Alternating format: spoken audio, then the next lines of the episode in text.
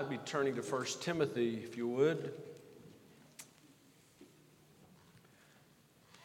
I forgot to mention, I was praying, uh, Jason Westbrook, he called as I was on my way here tonight, and he appreciates the prayers of the folks and I asked you to keep praying for him. And he got his um, jaws unwired yesterday, and had another procedure, or two days ago, had another procedure yesterday, I think. But keep praying for him. 1 Timothy chapter 1.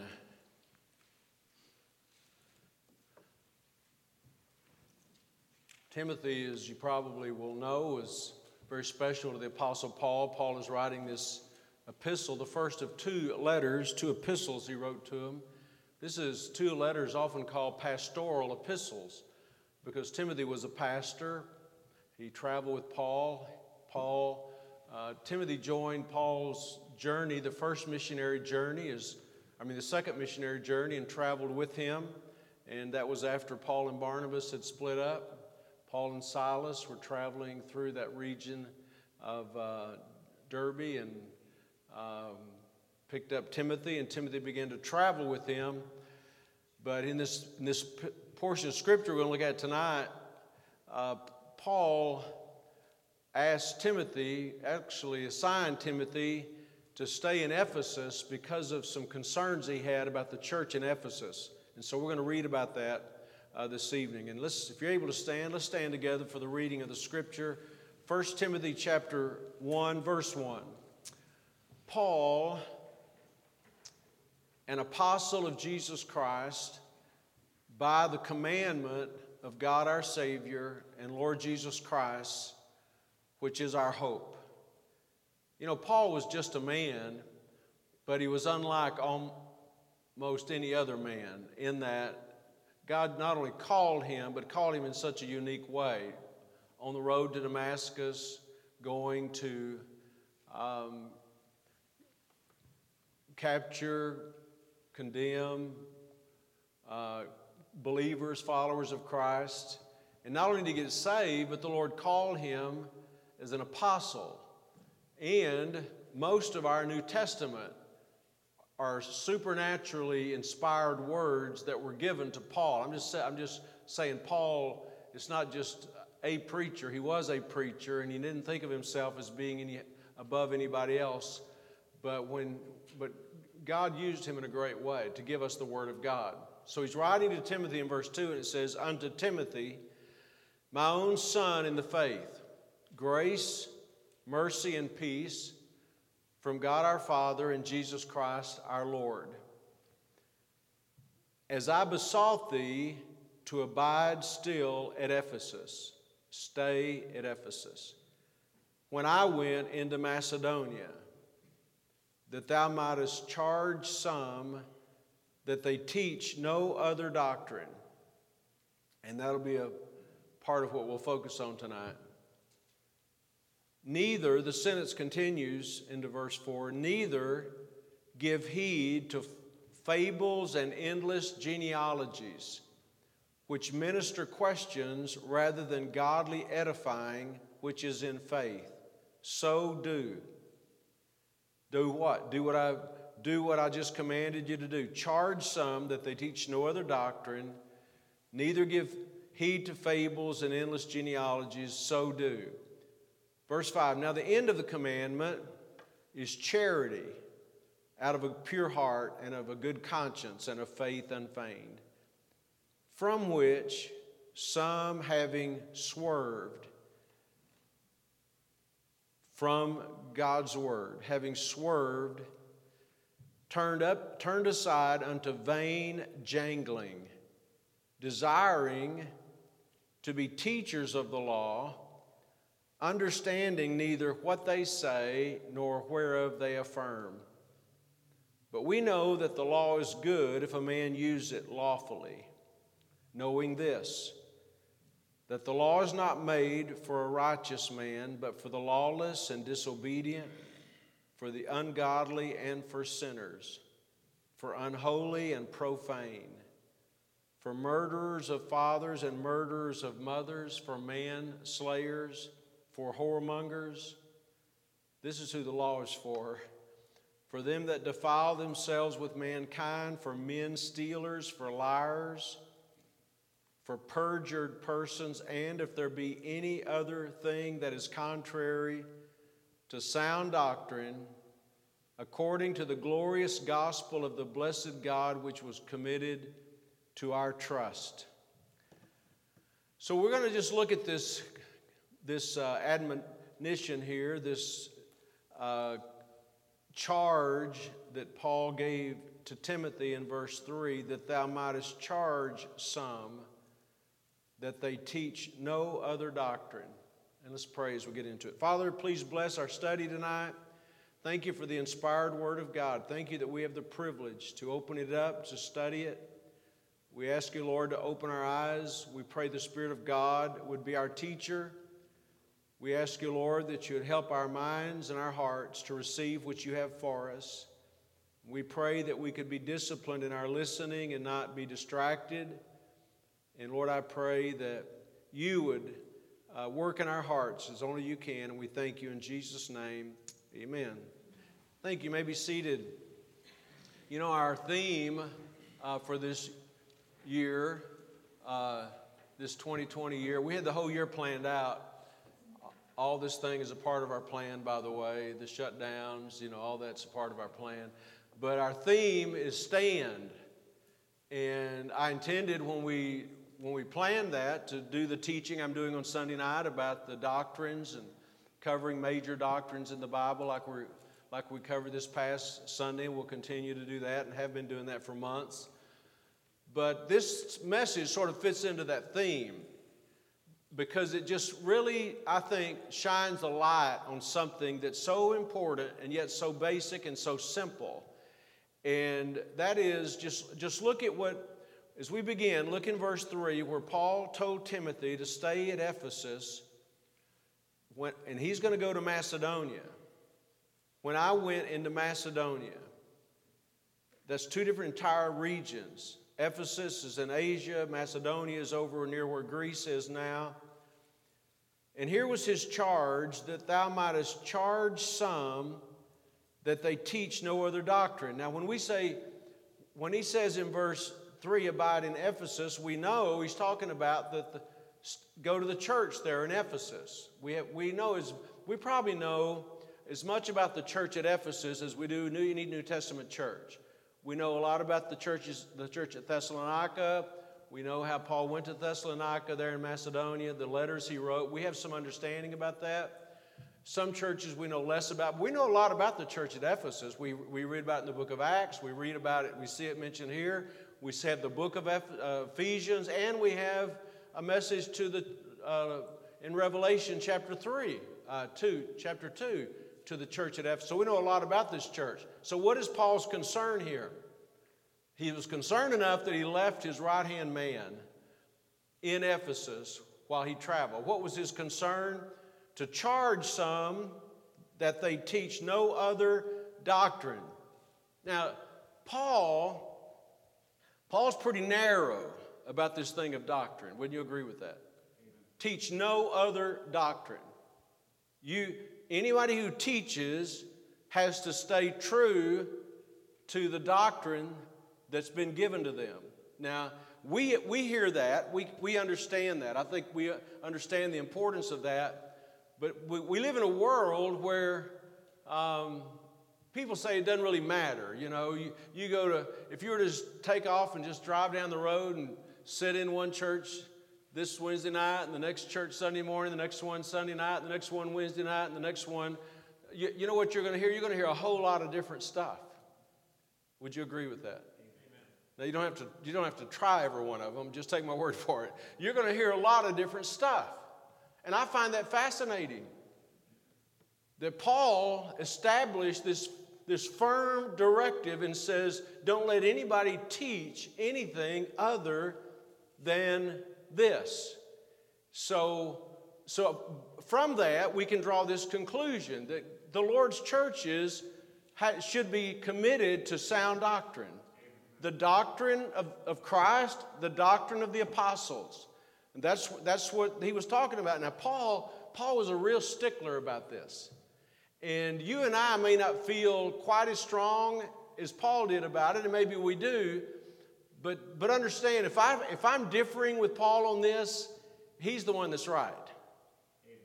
Wouldn't you agree with that? Amen. He was a stickler. A stickler is a person who is, insists on a certain thing. They insist on it. It's like if you were working somebody, working for somebody, and they said, This is the way I want you to do it. Don't do it any other way.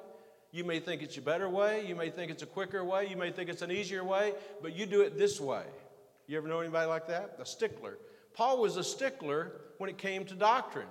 And I want to look at some other examples, and we're going to come back to this passage because I find this again, I, I, I find it very encouraging, really. Let's go, let's, we're in 1 Timothy. Let's look at an example of it here. And there's actually more than one example in 1 Timothy, but look in chapter 6. Uh, chapter 6, at the end of verse 2, he says, These things teach and exhort. And I just want to get to the point of kind of a second witness to what we're talking about tonight. Then in verse 3 it says, If any man, if any man teach otherwise, and consent not to wholesome words. Those words, wholesome, have to do with healthy, spiritually healthy, things that benefit. If any man teach otherwise and consent not to wholesome words, even the words of our Lord Jesus Christ, and to the doctrine which is according to godliness, there he mentions that word doctrine again.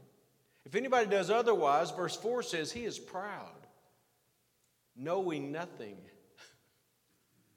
He's an empty head, knowing nothing, but doting about questions and strifes of words, whereof, this kind of teaching, whereof cometh envy, strife, railings, evil surmisings, perverse disputings of men of corrupt minds.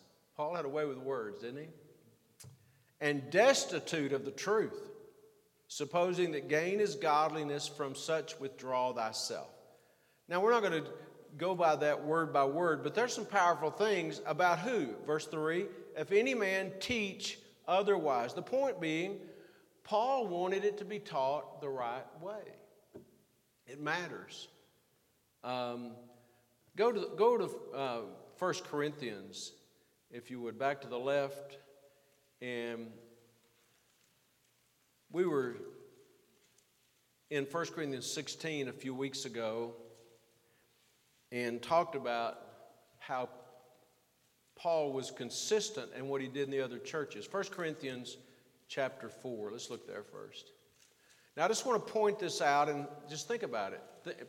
and think about it in, in your own mind uh, how this pertains to us. 1 Corinthians chapter 4 and verse 17, he says, For this cause, Paul is writing to the church at Corinth, for this cause have I sent unto you Timotheus, there's the same fellow, Timothy, who is my beloved son and faithful in the Lord, who shall bring you into remembrance of my ways which be in Christ. Now, when I, if, I, if that sentence stopped right there, I would think, well, he, he reminds us of, of Paul by his ways, his mannerisms, you know, his personality, different things. He will bring you into remembrance of my ways, but he wasn't just talking about his opinions and personality, he was talking about the scripture. Because look at the next, the last part of verse 17. As I teach everywhere in every church. Everywhere Paul went, every church he visited, he taught the same thing. And you know what? He says Timothy is going to teach you exactly what I taught in every place and in every church. Go to the right a little bit from 1 Corinthians to chapter 7, 1 Corinthians 7. We're going to stay in 1 Corinthians for a few more looks. 1 Corinthians 7, here he's been talking about uh, marriage and single life and things like that in 1 Corinthians 7. But look in verse 17. But as God hath distributed to every man As the Lord hath called everyone, so let him walk, and so ordain I in all the churches. Just another example of this. Go to the right to 1 Corinthians 11 and verse 16. Here he's about to teach about the Lord's Supper, and um, he says in verse 16, But if any man seem to be contentious, we have no such custom, neither the churches of God. None of the churches have this custom. 1 Corinthians chapter 14 and verse 33. For God is not the author of confusion, but of peace, as in all churches of the saints.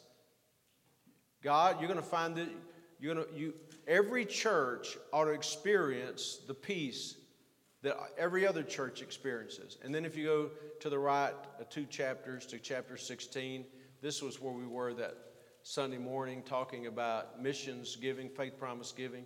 Now, concerning the collection for the saints, as I've given order to the churches of Galatia, even so do ye. Now, again, that's to me, that's pretty convincing.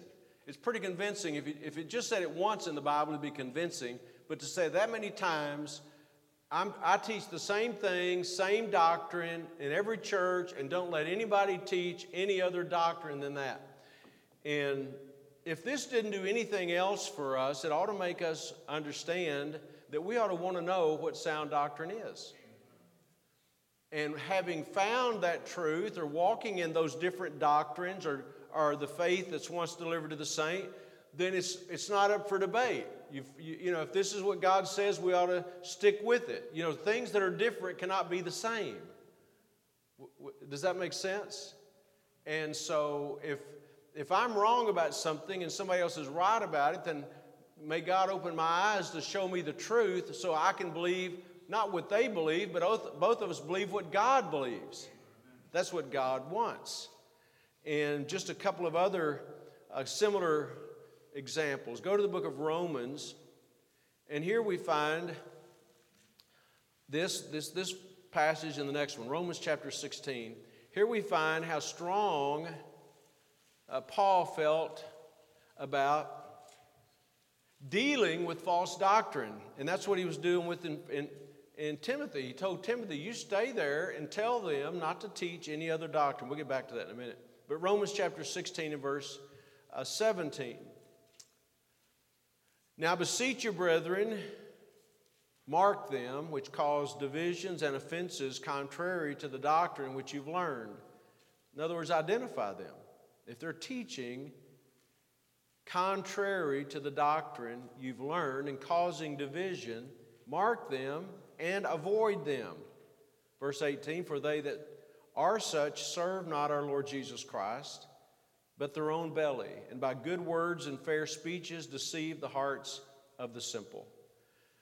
Okay, let's go to one more. Go to Galatians chapter 1. First and Second Corinthians, Galatians, Ephesians. Galatians chapter 1 and verse 6. And most of us uh, probably are familiar with part of the problem the Galatians churches of Galatia were having was these, we call them Judaizers, people were coming behind Paul and teaching that um, circumcision and the works of the law are required also for salvation. It's not just by faith alone. And that's in a whole other gospel, Paul says in Galatians chapter 1 and verse 6. I marvel, he says, that you're so soon removed from him that called you into the grace of Christ you, you've, moved, you've been removed from him that called you into the grace of Christ unto another gospel, which is not another, but, it, but there be some that trouble you and pervert the gospel of Christ. It's not, it's another Christ. It's not the same gospel. It's a, it's a, it's a perversion of the gospel. And then he says in verse 8, For though we, Paul includes himself, for though we or an angel from heaven preach any other gospel unto you than that which we preached unto you, let him be accursed. As we said before, so say I again, so say I now again. if any man preach any other gospel unto you than that you've received, let him be accursed. So Paul says here, even if I preach something contrary to the truth, then let me be accursed. It wasn't just Paul's opinion. Paul it wasn't just speaking lightly. He said, I don't care who it is. If it's an angel that preaches something contrary to what you've learned, or if I do, if I lose my mind and I start teaching something contrary to the truth, then he says, Let me be accursed. So it wasn't about Paul having his say, it was about God's truth. And all this was about God's truth. And I think it's really important, especially when we think about this theme of standing. Where are we supposed to stand? We're to stand where God stands, we're to stand for the truth that God stands for. Now, again, I mentioned this as we began tonight. I mean, who is Paul? That's a, that's a very dogmatic stand, isn't it? To say to a church, no one is allowed to teach anything. He said this to the church at Ephesus. That's a good church. Nobody's allowed to teach anything contrary to the doctrine that I have taught them. Who gives him that right? He was an apostle of the Lord. Like I said, he, so he wasn't perfect. He, he acknowledged his own weaknesses, but the Lord used him. He gave us most of our New Testament. Look in chapter uh, Galatians there in um, let's see, I'm looking for a verse.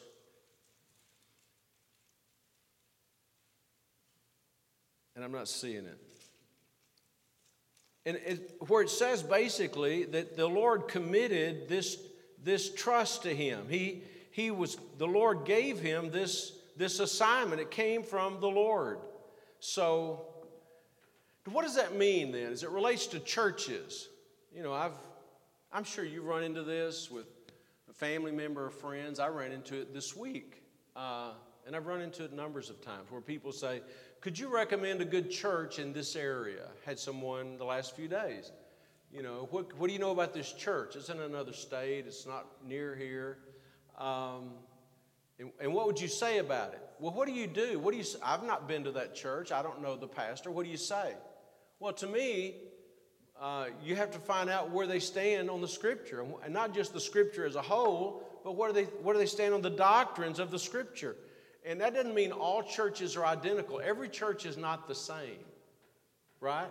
Different people, different personalities, maybe. Some people, we meet on Wednesday night, some people may meet on Thursday night, but all of us ought to meet on Sunday. You know why? Because he said upon the first day of the week. The Bible strictly says that. That's not even up for debate, but we meet other times as well. Some people may use technology, some people may not. That's not a doctrinal issue. Some people may have a bus ministry, some people may not have a bus ministry. And you know what? Neither one are more wrong or right than the other. Everybody ought to do what God leads them to do. Some people may celebrate Christmas and others may not. Some people, you know, some churches may have the Lord's Supper. I just had a pastor ask me about this within the last week or two. What night do you, do your, does your church have the Lord's Supper when you have it? Because a lot of churches have it on an off night, not on Sunday or Wednesday. They have it on a Tuesday night, for instance. And I said, well, we generally have it on Wednesday night or Sunday night, and, uh, told him the reasons why. But some that, but that you may they're going to be my point is there's going to be differences. Some churches may have a christian school and some people some churches may be smarter than that. No maybe maybe different than that. The point is all churches are not the same. If i if you were to move to another place another somehow you had to move for some valid reason and you had to find a church you know it's not going to look the same may not use the same hymnal may not have, you know what I'm saying? May not have the, but the doctrine has got to be the same. And, and we're not just, you say, well, you're being too hard. No, this is God said that, not me. God said that. There, that's one of the reasons why when I, if someone says, I just really believe I'm going to have to move for whatever reason, and I think sometimes people move for the wrong reason, but that's neither here nor there for right now. But I'd say the most important thing is what kind of church is there? You're going to move your family to a place and there may not be a sound church. So, Paul is letting, the, the Bible is letting us know something very simple. I said this right, but it is very simple, but to me it's so convincing, and that is Every church should be of sound doctrine, not based on their college they went to, not based on, you know, based on the Word of God. Uh, let's go back to 1 Timothy where we began. Let's just notice some of the things that are found in this chapter. In, in uh, chapter 1, 1 Timothy chapter 1 and verse 3. And just notice um, a couple of words, a few words in verse 3. As I besought thee to abide still at Ephesus when I went into Macedonia, that thou mightest charge. Now, I have that word underlined in my Bible charge. What does that mean? And that that's not talking about when you pull out that plat, your credit card. what does it mean that thou mightest charge? The word means to command, order. I want you, I'm, I'm leaving you at Ephesus, Timothy, and I want you to charge them. In other words, I want you to be strong about this and don't waver on it. And then notice the word some, that thou mightest charge some. It wasn't everybody that was off doctrinally, but he was concerned about some that were. So charge some that they teach no other doctrine. And by the way, notice the word teach, that they may teach, that they teach.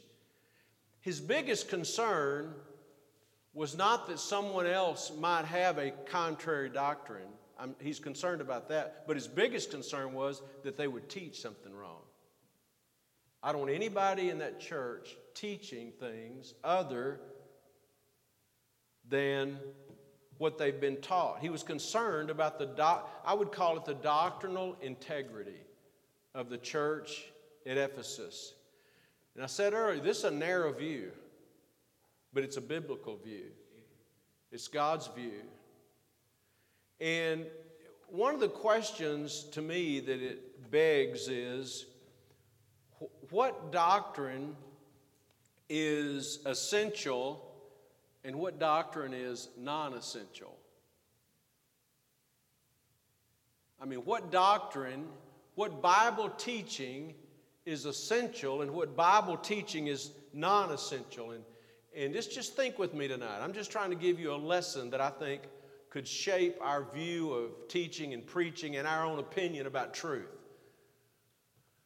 You know, there's a common, this phrase I think was actually introduced by uh, new evangelicals many years ago, but it's a common phrase in modern evangelicalism. And just think about this there's three, three phrases that I'm going to mention in this statement. In essentials, unity. If you're writing notes, you could write that down. In essentials, the things that are essential. This is, I'm not saying I agree with this, I'm saying this is a commonly held opinion in essentials, unity, in non essentials, liberty. Where things are essential, we agree, we're in unity. Where things are non essential, we have liberty. In all things, charity. No matter what, we act in love. Now, on the surface, that sounds pretty good. In essentials, unity, in non essentials, liberty. We have liberty if it's non essential. But my question is what Bible doctrine is non essential? Right? I mean, non essentials are things that aren't doctrine. Non essentials would be if we're going to use uh, lights or LED lights. That's non essential. But, but what things that are taught in the Bible are not non essential.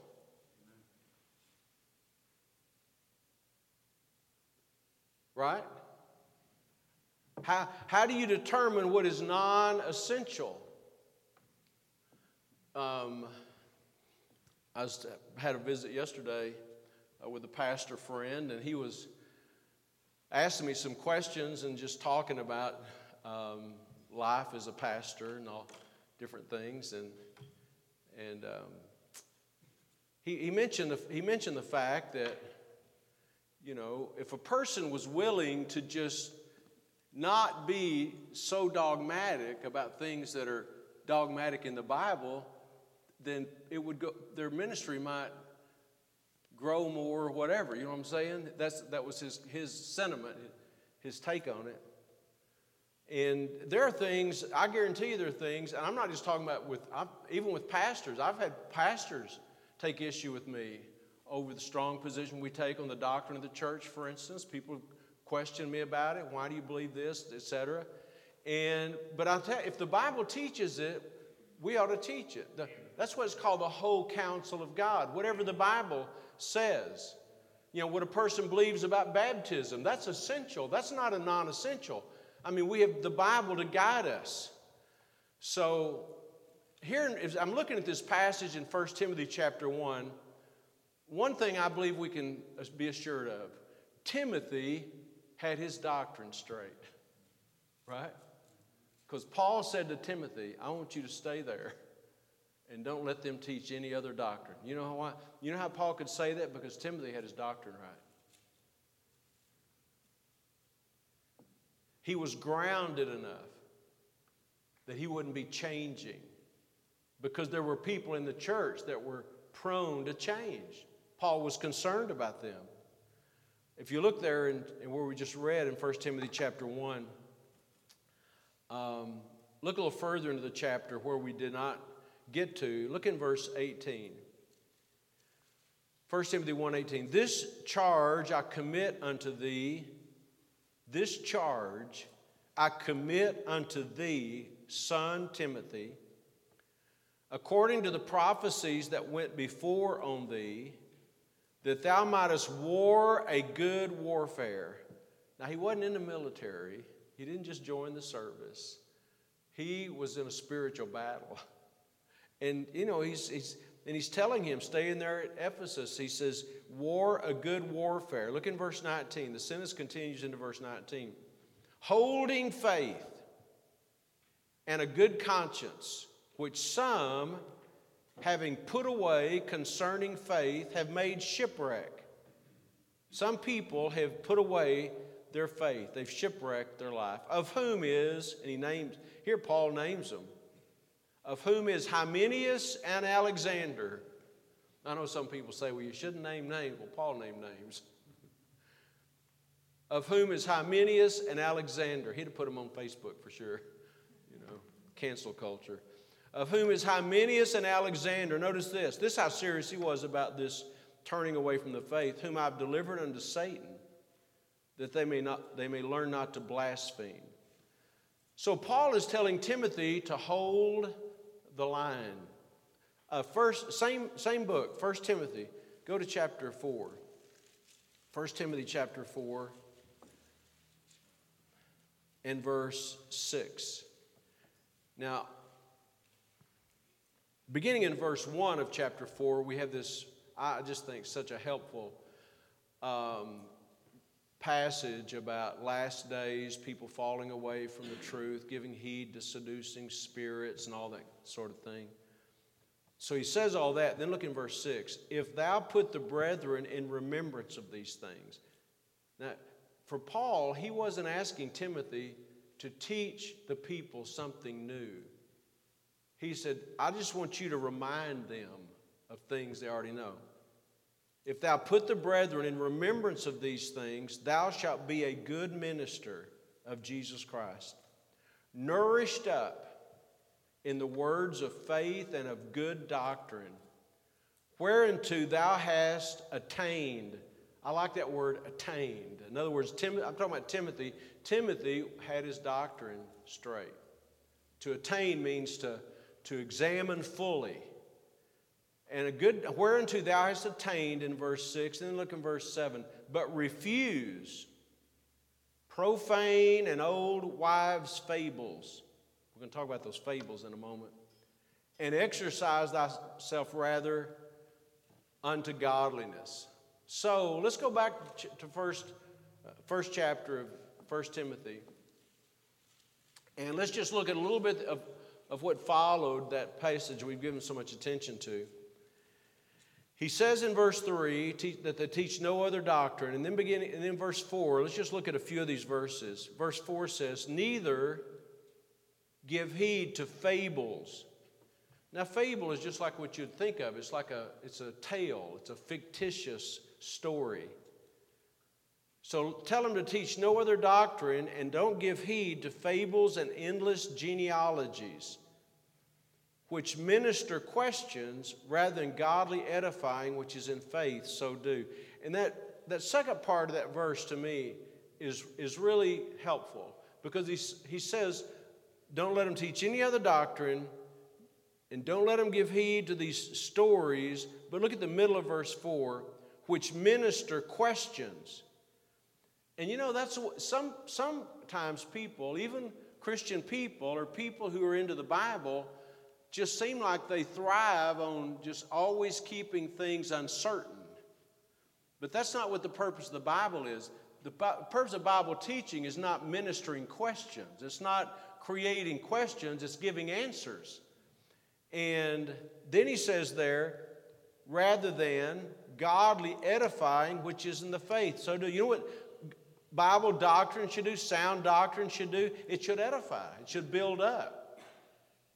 You know, and I don't think anybody in this audience would, would feel this way, but just, just teaching something like I'm teaching tonight, some people would be offended by that. That's too dogmatic. I mean, you can't be that. Do- I'm not being anything. I'm just telling you what the Bible says. The Bible's the one that says, make sure you maintain doctrinal integrity. Whatever you do. No, we're not into fairy, we're not into people's stories and fables and what ifs and all these things. No, the Bible can be understood. It builds up, it edifies, it makes us spiritual. That's what it says in verse, verse 4 rather than godly edifying, which is in faith. Godly, the Bible, the Bible read, studied, applied, believed, enjoyed, makes us stronger spiritually. And by the way, if that's true, and it is true, because the Bible says it's true, then the more we get, the healthier we're going to be. Not physically healthy, but spiritually healthy. You can't overdose on the Bible. It's not going to hurt you, right? And I'm on Wednesday night. Wednesday night to me is a, is a, a wonderful time because it's a time just to open up the Bible and study the Bible. What does the Bible say? And it, be, it feeds us, it strengthens us, it gives us assurance. And that's the way it ought to be. But the, he's revealing here to Timothy some dangerous tendencies, and that is giving heed to these stories and fables and, and very fictitious beliefs. Look in verse 5. This, I preached on this many, many years ago. Verse 5. Now, the end of the commandment. Now, he's talking about doctrine. That's, that's truth. What should be the end result of truth? The end of the commandment is charity, it's agape. Out of a pure heart, and of a good conscience and faith unfeigned, without hypocrisy. Faith unfeigned. That's the, that's the end of the commandment. It, it builds us up spiritually, it cleanses our conscience, it purifies our heart. But look in verse 6. From which, talking about the commandment of God, the doctrines of the faith, from which some, having swerved, They've turned away from it. They're not going in the right direction, from which some, having swerved, have turned aside unto vain jangling. There's a word I bet you hadn't used all day. Jangling. What does jangling mean? It means babble, it means just empty chatter, empty talk. Maybe you, maybe you think this is what this is, just empty chatter. Or maybe you're thinking, I've heard, I've heard somebody on the radio that said just like vain jangling. That's exactly, just say that to them. That's vain jangling. It's empty talk, it's babble. And then look what it says in verse 7. This sentence, by the way, continues. The sentence begins in verse 5, the end of the commandment, verse 6, vain jangling, verse 7. So it's talking about the same subject. These people who've turned aside desire, desiring to be teachers of the law, understanding neither what they say nor whereof they affirm. Now keep in mind what Paul said to tell Timothy don't let anybody teach any other thing. And now he says, These people who've swerved away from the truth, they want to be teachers. They want to be teachers of the law, but they don't even understand it.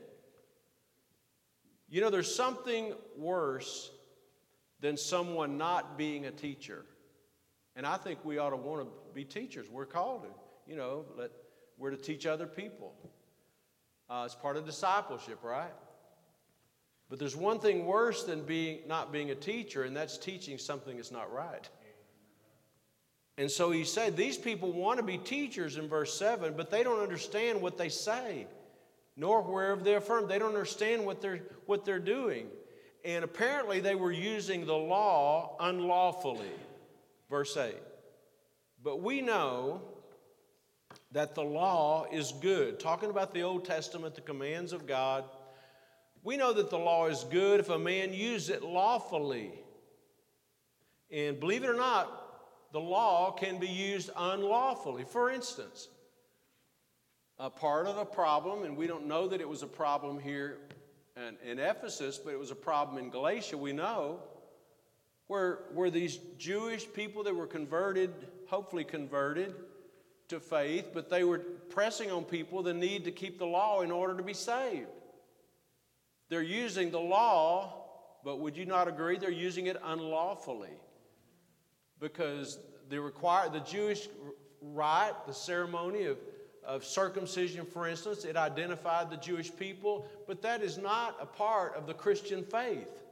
So he says, using the law has its purpose in verse 8 if a man use it lawfully. Verse 9, knowing this, that the law is not made for a righteous man, but for the lawless and disobedient. He lists all these characteristics and traits and sins and failures of the lawless and disobedience, the unholy, profane, murderers, uh, liars, etc.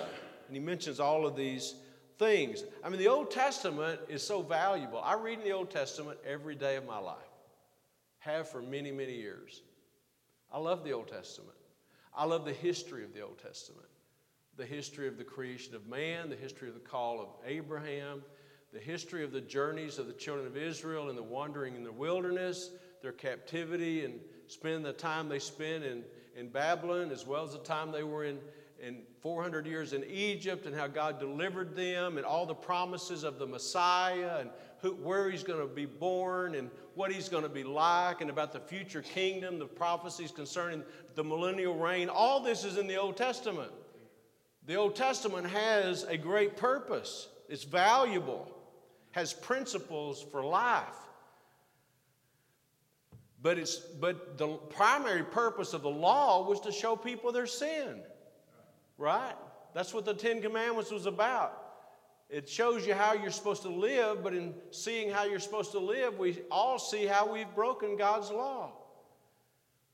Anything that's contrary to sound doctrine, he talks about all these different sins. So the per, by the way, you know, some of us probably know people. I know I know people who've professed faith in Christ, who've been a part of a good church, but who now believe that a part of our responsibility as Christians is to keep the Old Testament festivals, Passover. We're to hold on to those things as New Testament believers. Paul taught completely opposite of that. Right? They're using the law, but they're not using it lawfully. And so Paul is warning Timothy of some of the traits or characteristics that were present. So the law, the law has its purpose. The Old Testament has its purpose, but they were misusing the law. Listen, before we teach, we need to make sure we understand doctrine. Amen? And one of the, one of the things that you know we have encouraged people over the years is uh, you know to teach to teach somebody in a small group setting. Teach them. Um, we have some lessons about discipleship and baptism and basic things. And you know what? You, you can teach something, what, you can teach people what you know, right?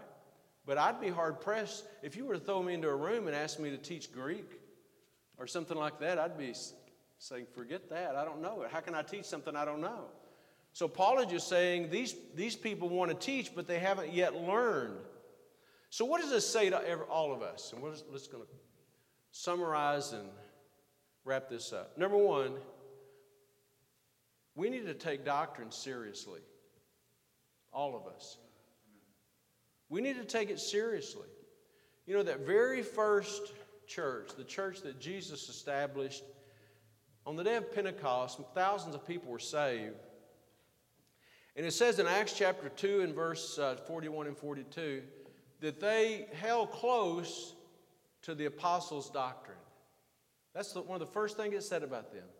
They, they, they were strict adherents, adherents to, the, to the gospel, to the word of God, to what Paul and the others, or in that case, Peter and the others, were teaching them. I mean, why should, think about this. It's just a rhetorical question, but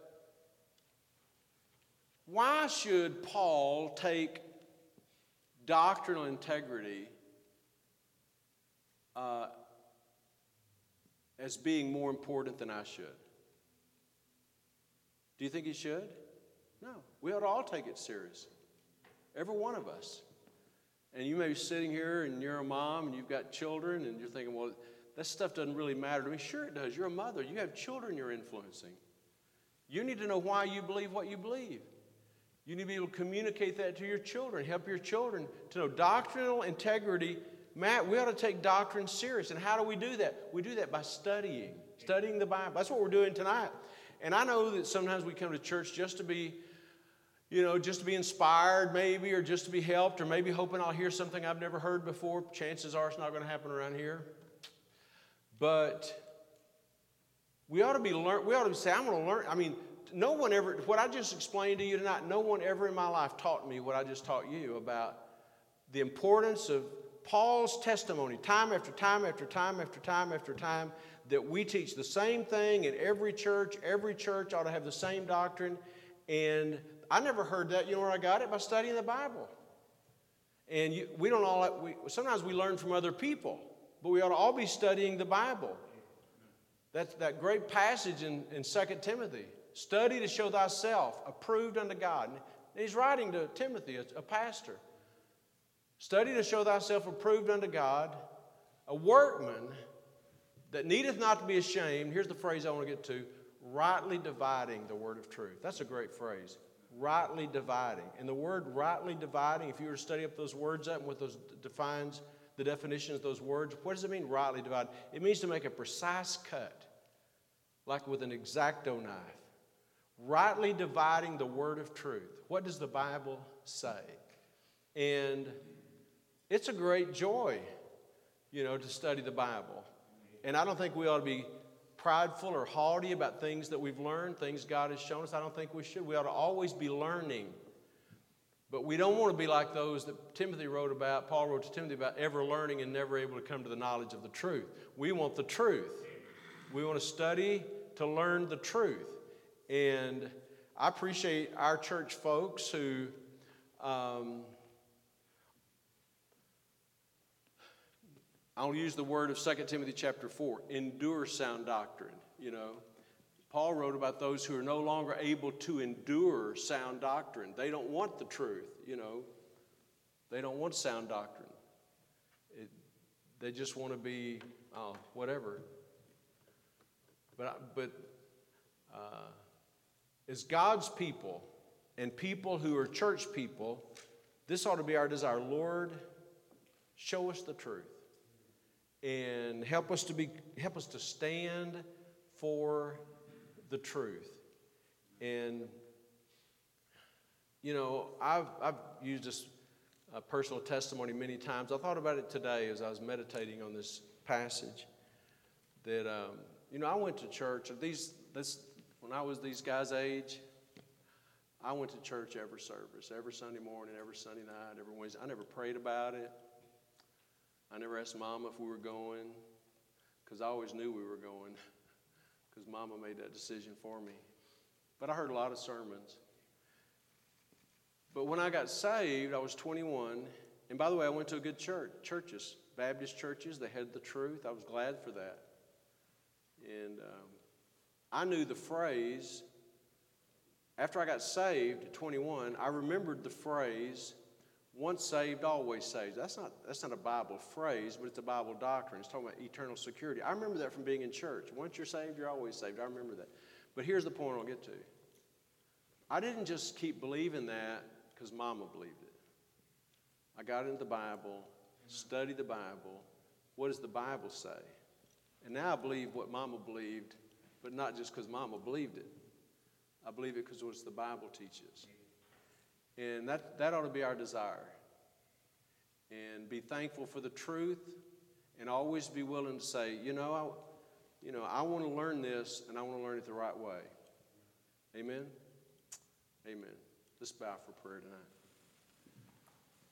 Tonight, I want to challenge you as we come to the end of this service. I want to challenge you to take doctrine seriously, no matter who you are, no matter how old you are man or woman, teenager, older adult, child, whoever you are.